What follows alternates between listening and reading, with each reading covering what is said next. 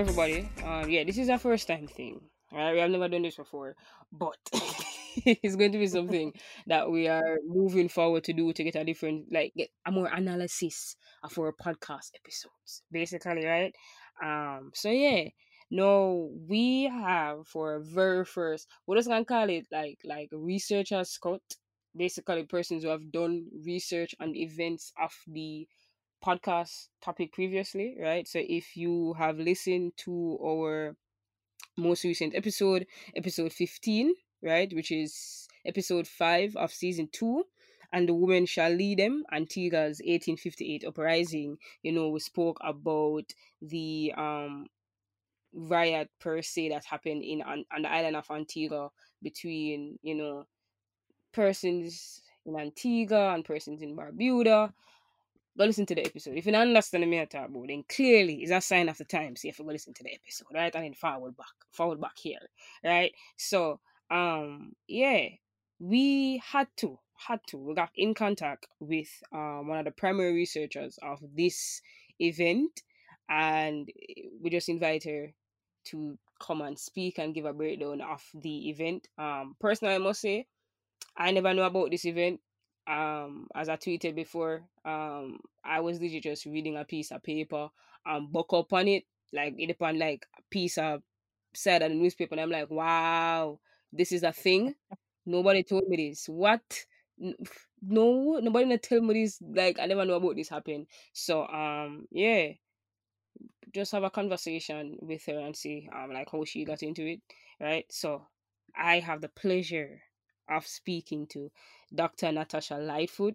Right, she is an associate professor at Columbia University, um, and she specializes in slavery and emancipation studies, um, primarily Black identities, politics, and cultures in the fields of the Caribbean, Atlantic world, and African diaspora. You know, all history stuff, right? She works in the Department of History, right? But what's even great about her is that she is the author of Troubling Freedom, Antigua, and the Aftermath of British Emancipation, which was published in 2015. And if you if you listen to the previous episode, like you're supposed to listen to the previous episode, honestly, right? You will know that that was the, you know, that that's the bread, the bread and butter. Bread and butter is the word. I don't think that's yeah. the phrase, right? it's bread and phrase. Yeah, that that's that's the main source that we use for this podcast, right? For this podcast episode. So having the honor of even seeing her is just great. And also a fun fact, her book, Troubling Freedom, the cover of it is the podcast episode um cover. Cause and it, it was like really hard finding a cover. So um Dr. Lightfoot is really great having you. So just introduce yourself to our audience, you know? Hello, listeners. Thank you for tuning in. I'm just really happy to be here and sharing um, with all of you about what makes this history interesting, exciting, um, a teachable moment, shall we say, about the long struggle for freedom in not just Antigua, but the broader West Indies and really the Americas. I understand. That's good. That's good. Mm-hmm. Um, so as I said before, right? Um I book up on this one piece of paper, like piece of newspaper I reading, I book up on it and I'm like, whoa, you know, as a Jamaican, I know about Nanny, you know, and her work when it comes to um leading the, the, the force of change for where the Caribbean is today. So I never knew about Antigua, right? And some of my Antigua friends, my age, cause I'm Gen Z, them don't know about it either, right? And me they say I'm like how much woman did a fight for liberation in the Caribbean. I mean, I know about them, never tell me about it. Kind of upset. So I just want to know how you came across this story and why the need to pursue this um event and to even write like a book about it, which is a very well written book. You guys should go and read it. But yeah, like why? what's the story?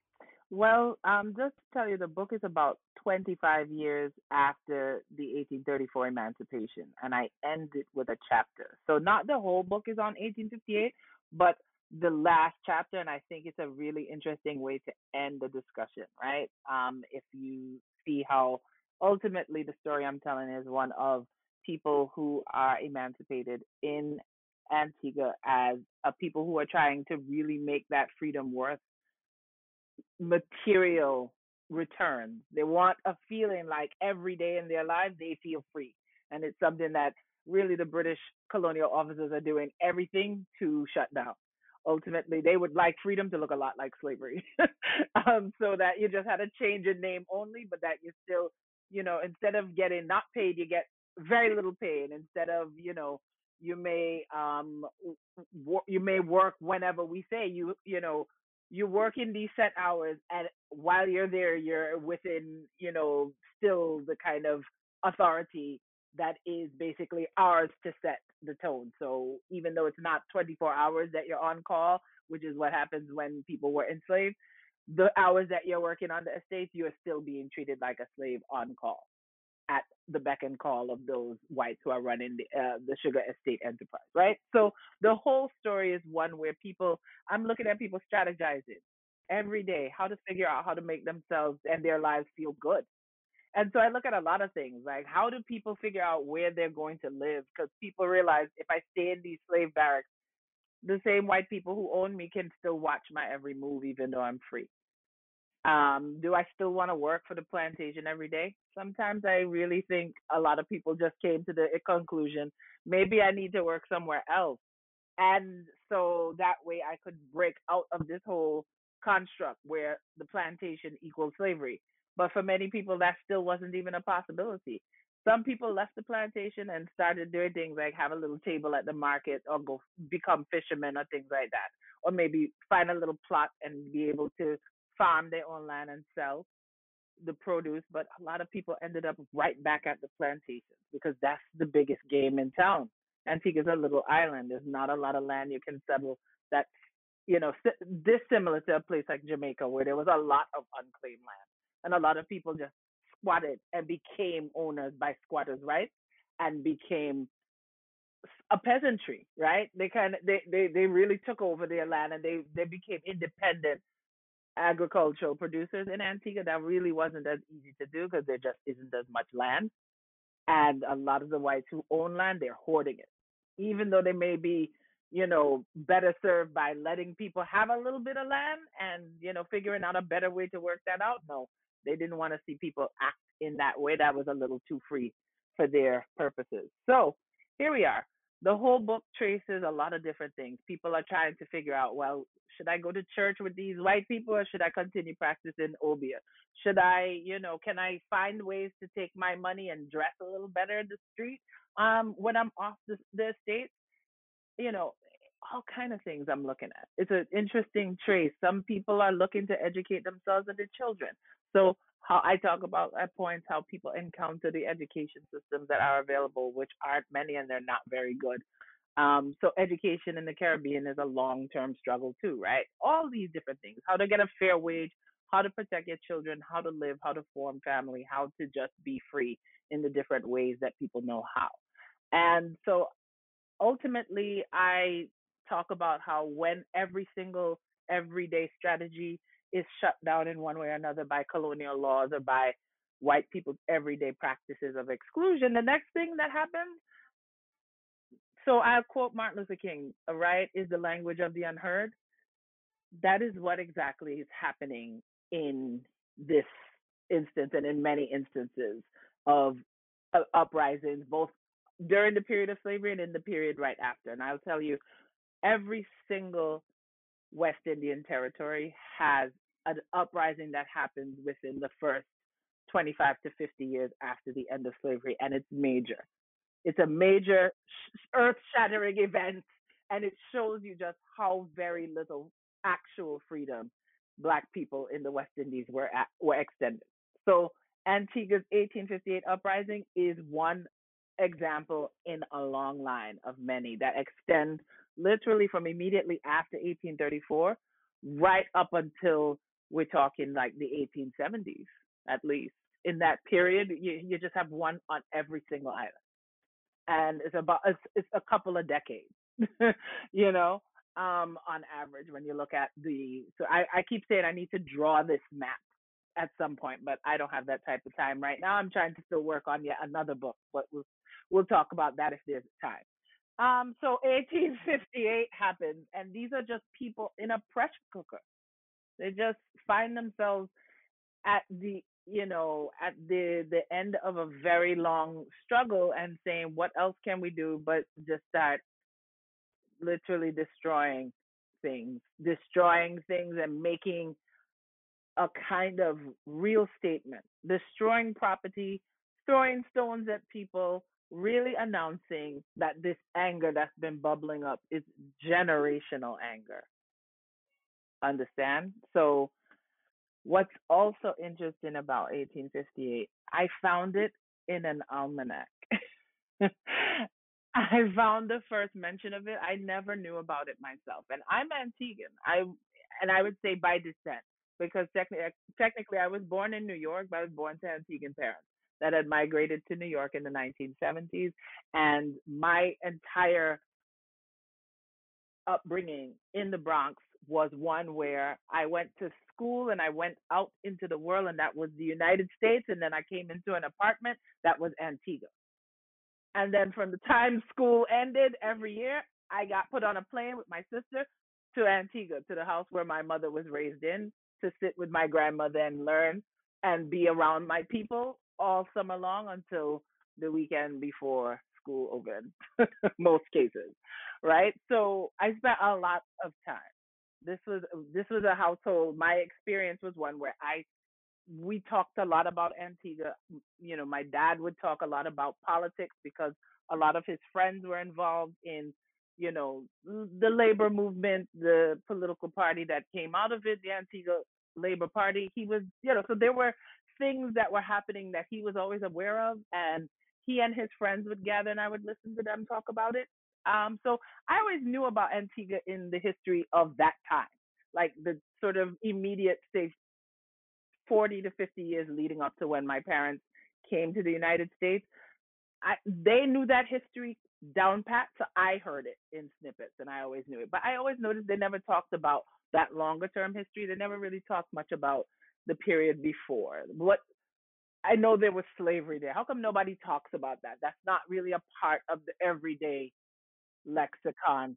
That's not right. Exactly. And I kept saying, but I know this. And I always had taken a liking to history in school and became, you know, I went to um, Yale for college and I ended up doing a lot of African American history.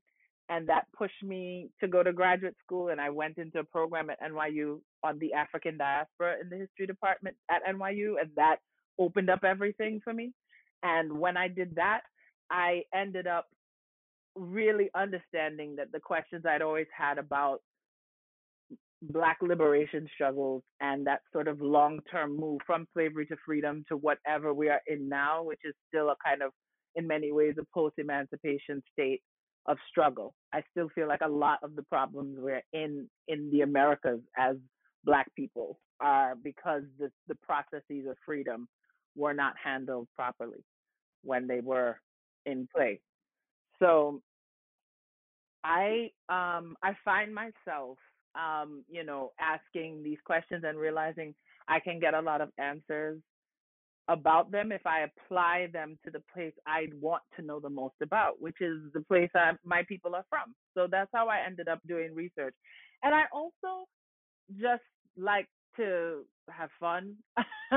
I like to lime. I would go with my friends who were in Antigua. I would meet them up. I would fly from New York and meet them up in Trinidad for carnival on a regular basis when I was in graduate school.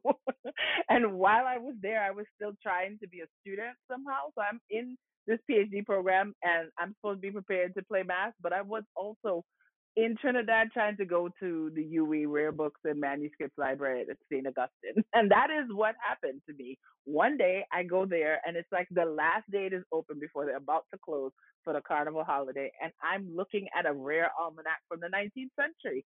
And that almanac has not things like what you would think an almanac would have. It called itself an almanac, but it's not like stuff on farming and weather and soil and things like that.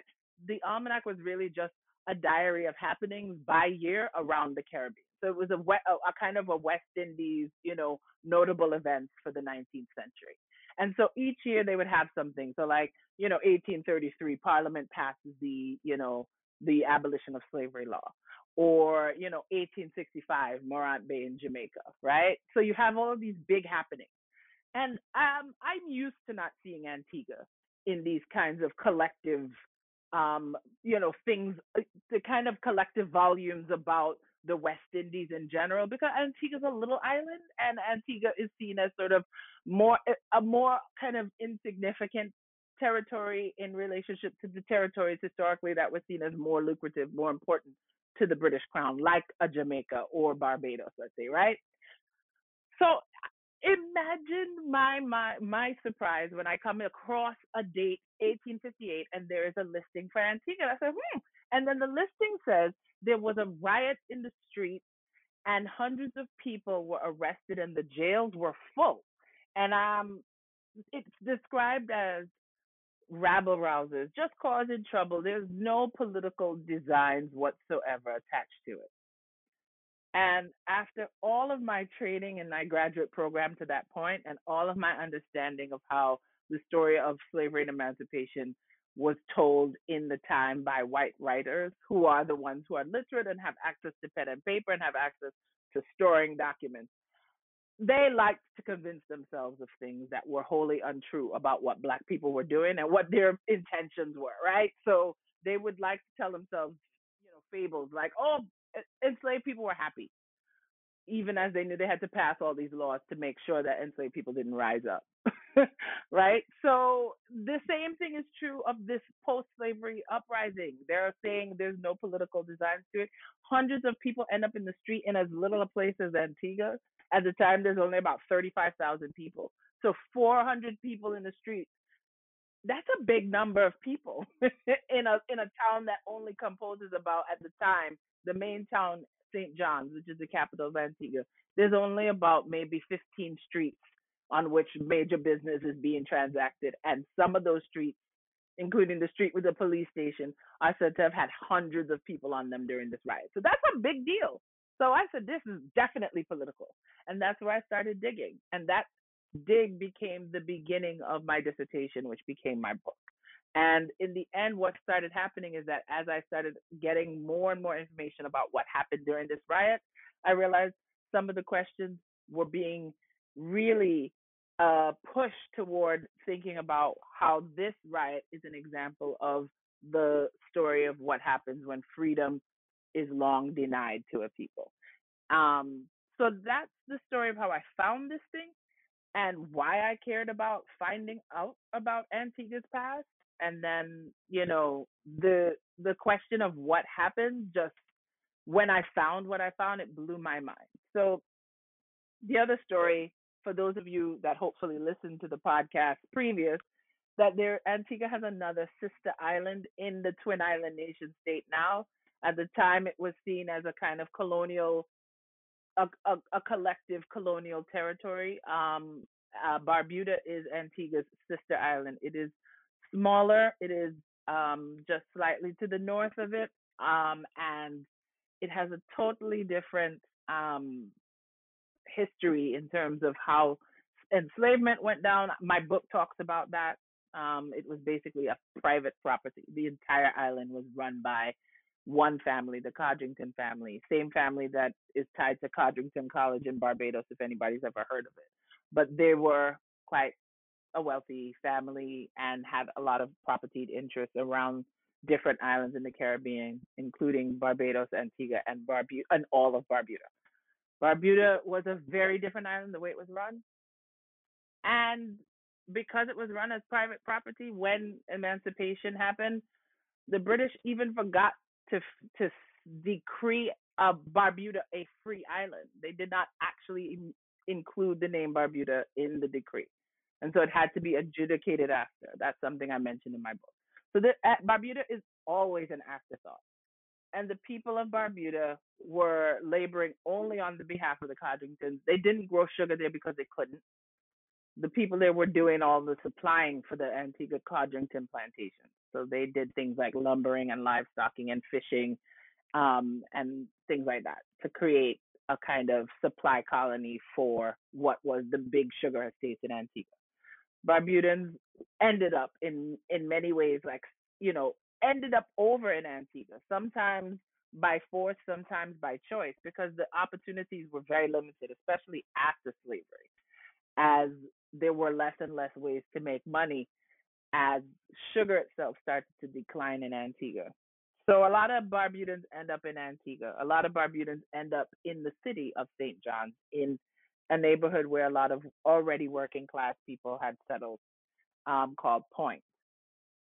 And that is how the 1858 riot begins. It's this I it starts with two men who have a fight over jobs at the port because Point is actually right next to the it still is right next to the present day port where um barges come in with containers, shipping containers, but also the cruise ships come in. And that port is, you know, a site of a lot of work, especially for the people of Port. In the 1850s, Antigua is economically depressed like crazy, and so people can't find work. People are hand to mouth. And of course, that also is a legacy of a broken emancipation process, right? So here we are.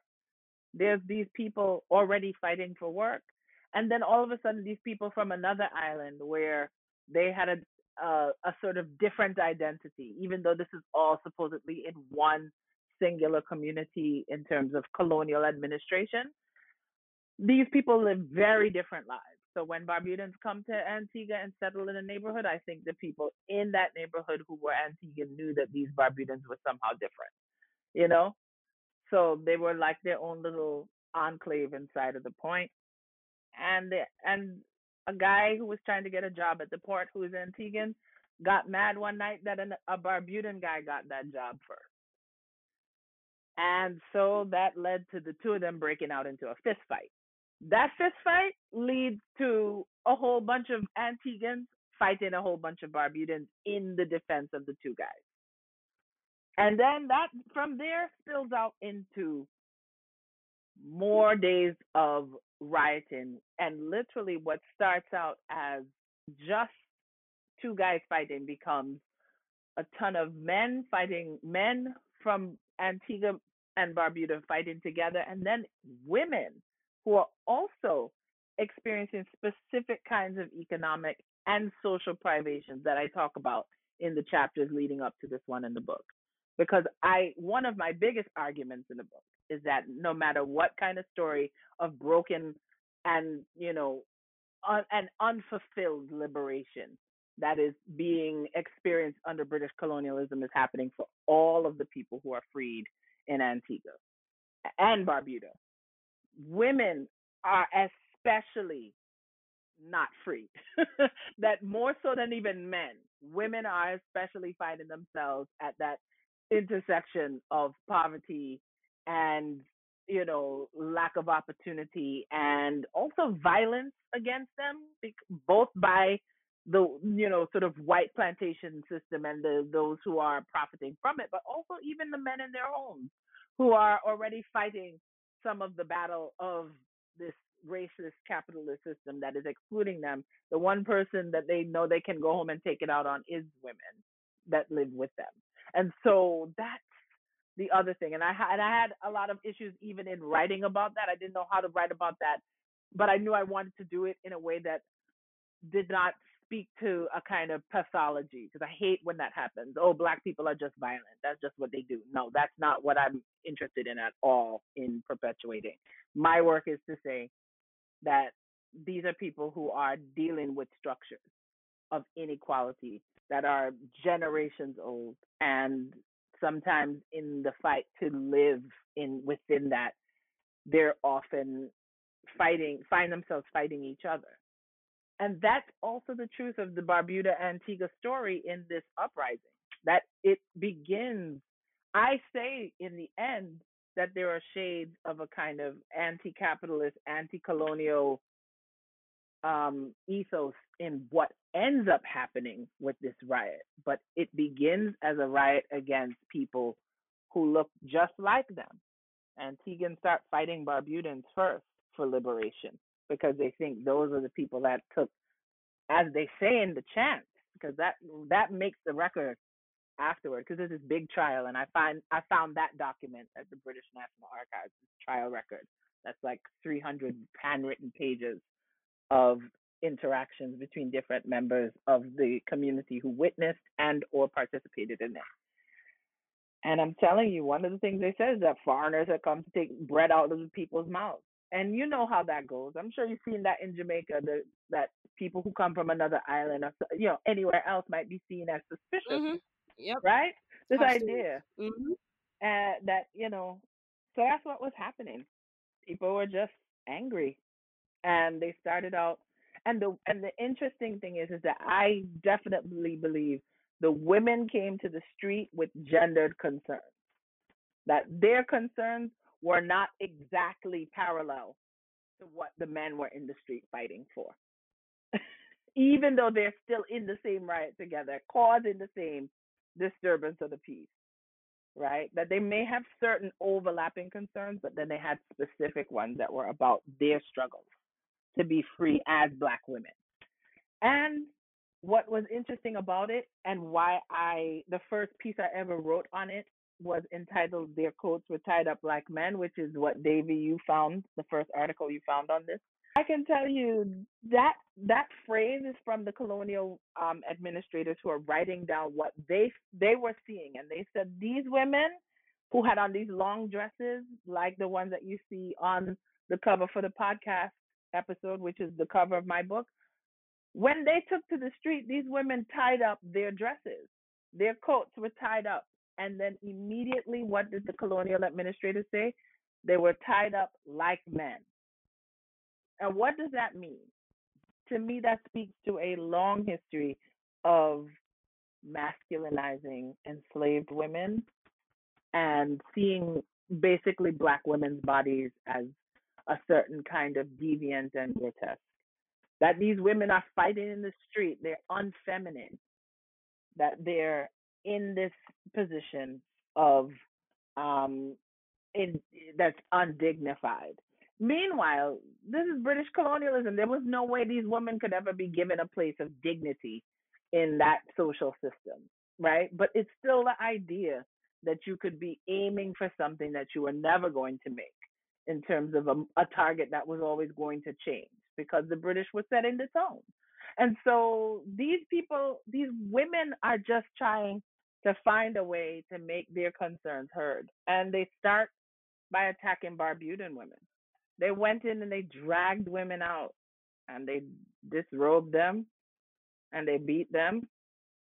And I found it interesting because these are the kinds of incidents I would see recorded of men doing the exact same kind of things to women in individual homes in Antigua in the post slavery period. So they did what they knew best. The kind of violence that they did, they were doing because they knew how to do it because it had been done to them. Mm-hmm. Interestingly, after a couple of days Why of answer every question I have finding too. Barbudans in the point. So Oh, sorry, I'm just telling the story. I didn't even Mhm. realize. You have to stop me if you want me to let you have a word no, in you're good, you're good. edgewise. You, um, you, you, you, you, you for a bit, so I thought you stopped talking, like, like a good five seconds. Just you. Make. But um, yeah, you, you answered every question that I had, like, which is great, which is lovely. Um, listeners of the podcast, I'm finally hear somebody that speak English, pan it. Man, I know, I know. No, man, you're Like, I get good. every day You're good. But, but you basically answered every question, like I had. but there are two things that I want to, two things I want to bring, like, real quick. yes. The first one is um, and I'll just I'll have to answer this and ask the next one. But the first one is um, a lot of persons don't know about this, which is unfortunate. Um, what would you like to see or like done? What would you like to to to have done? You Why? What would you like to see happen to the legacy of this woman? Whether that be teaching in schools or Ooh. celebrating, celebrating or so. Like, what would you want to be like? You know, what do you like the legacy of these women to be?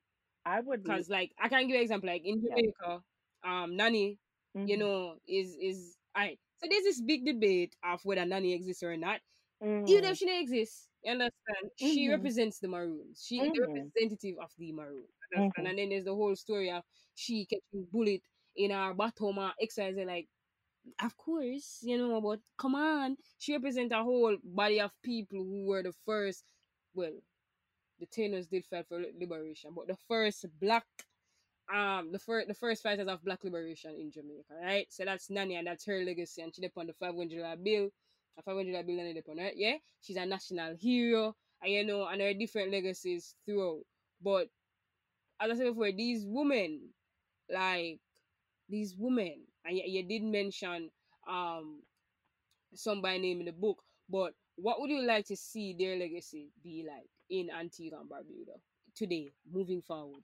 Well, I think it's interesting that you bring up Nanny because I think Nanny, as you said, she's a representative of the Maroons and the fact that women Maroons were there and were leaders, right? Like the story of the Maroons can't just be a whole ton of men fighting for a liberated space and then this one woman who also just happens to be an Obeah woman, who also just happens to be, you know, a, a, a rebel leader, who happens to be a real fighter right? Like she was, you know. So these are the questions, right, that you have to ask yourself.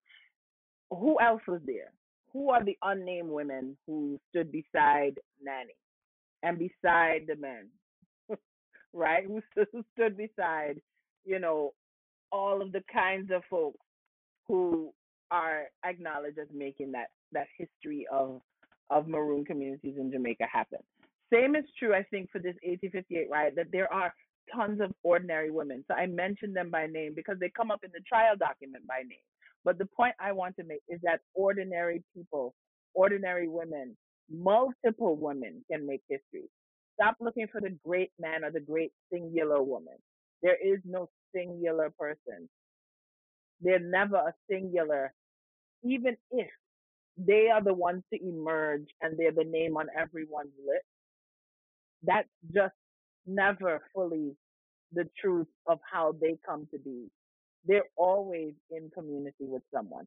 And so I'd like for these women to be seen as the imperfect heroes that they were, that they're collective, that they were fighting for all kinds of um, gendered privations. They were fighting against those things that both colonialism and patriarchy and capitalism and slavery and racism denied to them and they fought first against women that looked just like them, but they also stoned policemen and stoned planters and tried to break into the arsenal at the police station to try and create real firepower behind this riot.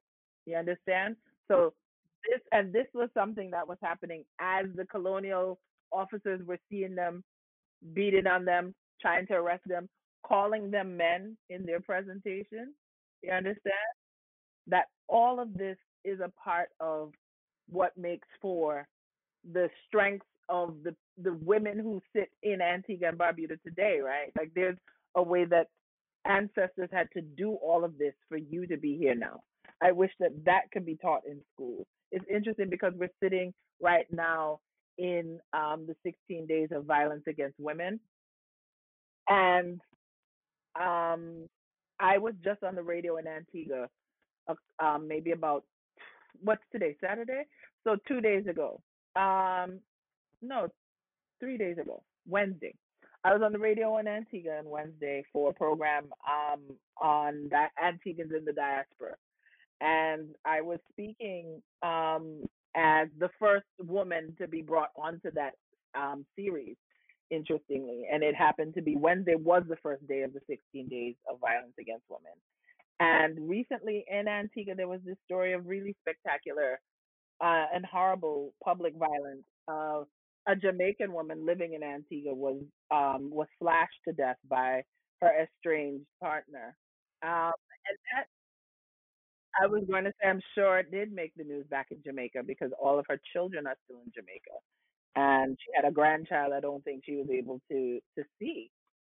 Um, and I thought that that was just a horrible example of the ways that we're still looking at certain kinds of inequalities for women and a certain kind of casual violence that ultimately lays at the feet of Caribbean men to think about how can they really, you know, rethink what is masculinity, what is the way to interact that is, you know, um, more about seeing women as humans, right? And not as property. That this is a long, and that this sits on a long standing tradition of dehumanizing all black people, but especially dehumanizing black women.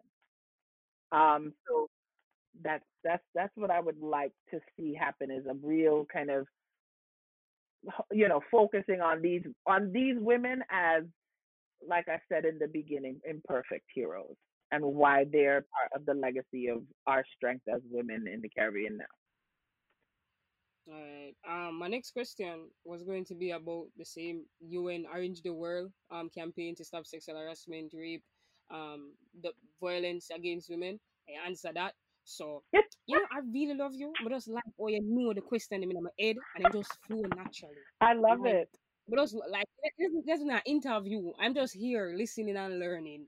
Like I absolutely love that. I And you love it. mentioned something. I think shout out is who? I don't know who actually no, who no. But one of the issues I will say, I've had a lot of issues when it comes to Jamaican history and how Jamaican history is documented. I believe we have one of the worst documentation of history in the world. Like we don't document Mm, we don't document properly.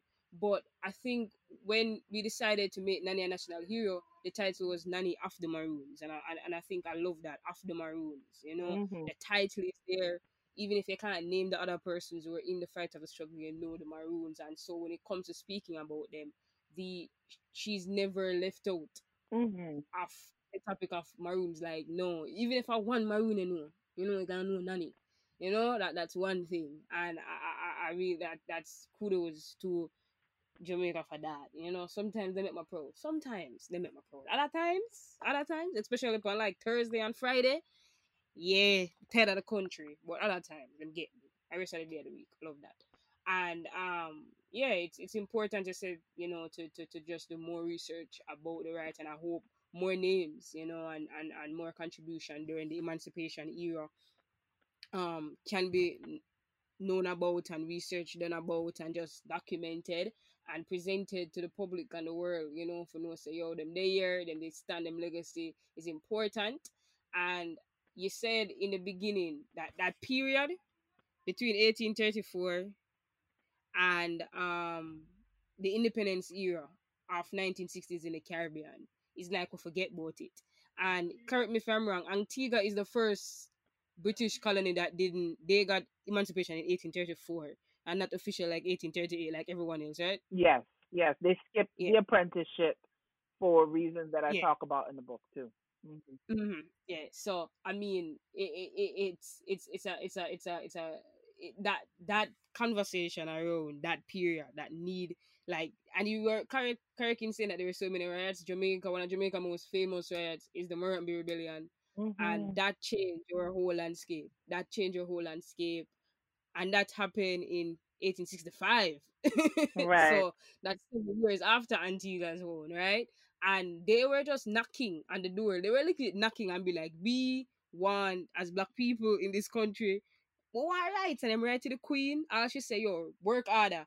And one one incident flew up into the rebellion, and from that rebellion came so many things. There were police force Mhm. um came out. Jamaica Constabulary Force came out primarily because they were supposed to protect white um white owners and then yeah, police. You know? And the other thing that. that came out of that too, interestingly, is the end of representative government for a very long Mhm. time. That the whites decided to vote themselves out of existence in Jamaica. They said we will not allow for there to be any more representative government. We want the whole thing appointed by the crown. And that is a deliberate move Mhm. to stop black people who were becoming closer, they were coming closer and closer to being able to have a real significant, if not minority, but you know, could possibly even have a majority sway in the um in the House of Assembly in Jamaica. As far as I know, that that was a big portion of this. It became what was termed Crown Colony, um, where the Mhm. Crown decided who got to be the representatives in the government of Jamaica at the time, and that ended up Mhm. setting the trend for the whole region because between Mhm. 1865 and 1900 every other colony in the west indies got some form of crown, crown, crown colony rule just like that so again when people when black people rise up the move is always especially during and especially after slavery too to try and reduce rights they've gotten a little too much. They got a little too ahead of themselves. Let's get let's cut this out. Y'all can't vote. You know what I mean? That's exactly what the the move was. Because the people who were fighting around, they were fighting for the right to have a say in how they were governed. That's what it was, right? In many ways, they, Mhm. they wanted everything that would allow them to be able to qualify for votes. They wanted more land. They wanted better homes. They wanted fair pay. They wanted all of the things that would allow them to, to vote and therefore vote out the white. And so immediately, what did they do? They took away the vote. understand, understand. So, and and as we at Tenement Yaad Media, lest we forget, we're gonna make it a, a duty, you know, to tell those stories. Um, our listeners love the seventies episode about nineteen seventies and Jamaica. Like me hate it, me tired for say me hate it. Understand? My, the whole of Michael Manley government stress me out. Mhm. Edward Seaga stress me out. Them exhausting, honestly. And I understand you have to study them to really understand Jamaica policies and where we are today. Not in Jamaica, but the Caribbean, really Yes. me tired. All right. I said this from the first get go. My primary interest and studies and stuff I've worked on is before the pre independence. Like a lot of Norman Manley stuff from from Norman Manley Premiership go way back Mhm. to 1834. That's the stuff that I personally seek out and interested in about. But I'm telling you, so the people them who work with me, them love beat me out. You understand? Because a long time I'm telling them I want to do a, a podcast about porridge and how it came to rise in the 1800s and I be a fight them and fight me out. But they don't know me all the faith. Really, I kind of me make decision about the episode. You understand? It's Food is fighting process, so history. So, will listen, food is history. You Um, tell them, tell them it's a valid subject Listen. of inquiry. Food is Listen. history. Listen, though. It's So investigate But, porridge. yeah. investigate it. but yeah, um, it's just a really great talking to you, um, Dr. Lightfoot. Um, really learn a lot, and you have enlightened me so much about what happened in Antigua. Like you have no idea. Like my knowledge of Antigua, like I know a bit. You understand? I know a little bit. I follow the politics and where Gaston Brown up to. I know recently the Minister of Education he had to retire because he had to resign because of the rape, um, the rape allegations Yeah. that came forward. Love that for the country and where the country is moving in and um, you know, the 365 beaches, you know, of Antigua and Barbuda. So we know look at something. You understand? You guys Yeah. have been voted the prettiest flag for so many times, but it's fine, it's fine. We are all of it. Understand? But um, it's just more learn about the history of the country and just like a great, like a great read. Honestly, if you can, please, please, please purchase um a copy of Troubling Freedom. It's a great book. Understand? Troubling Freedom, Antigua and the Aftermath of British Emancipation. Like really well written and easy to digest, like really good book. And Tenement Yaad. Media will be by will be getting a copy, alright? And we'll be donating to, donating it to your favorite book club. You don't know, we not for say oh, you understand? Everybody know favorite book club on this podcast. So when we as soon as that is in place, we will um we will definitely um announce that. But yeah, this is our first Researcher's Cut for Lest We Forget Historical podcast, and we really, really, really, really, really love it, and we'll hopefully, hopefully, do more in the new in the, in the future. Um, as soon as we can get more connection with researchers, and yeah, um, Absolutely. Thank you so much for having me, Davey. This was a lot of fun. A lot, a lot of fun. okay, thank you, yeah, man, and and we're good, be safe, and we're just gonna have a usual music close you out. All right, bye, guys.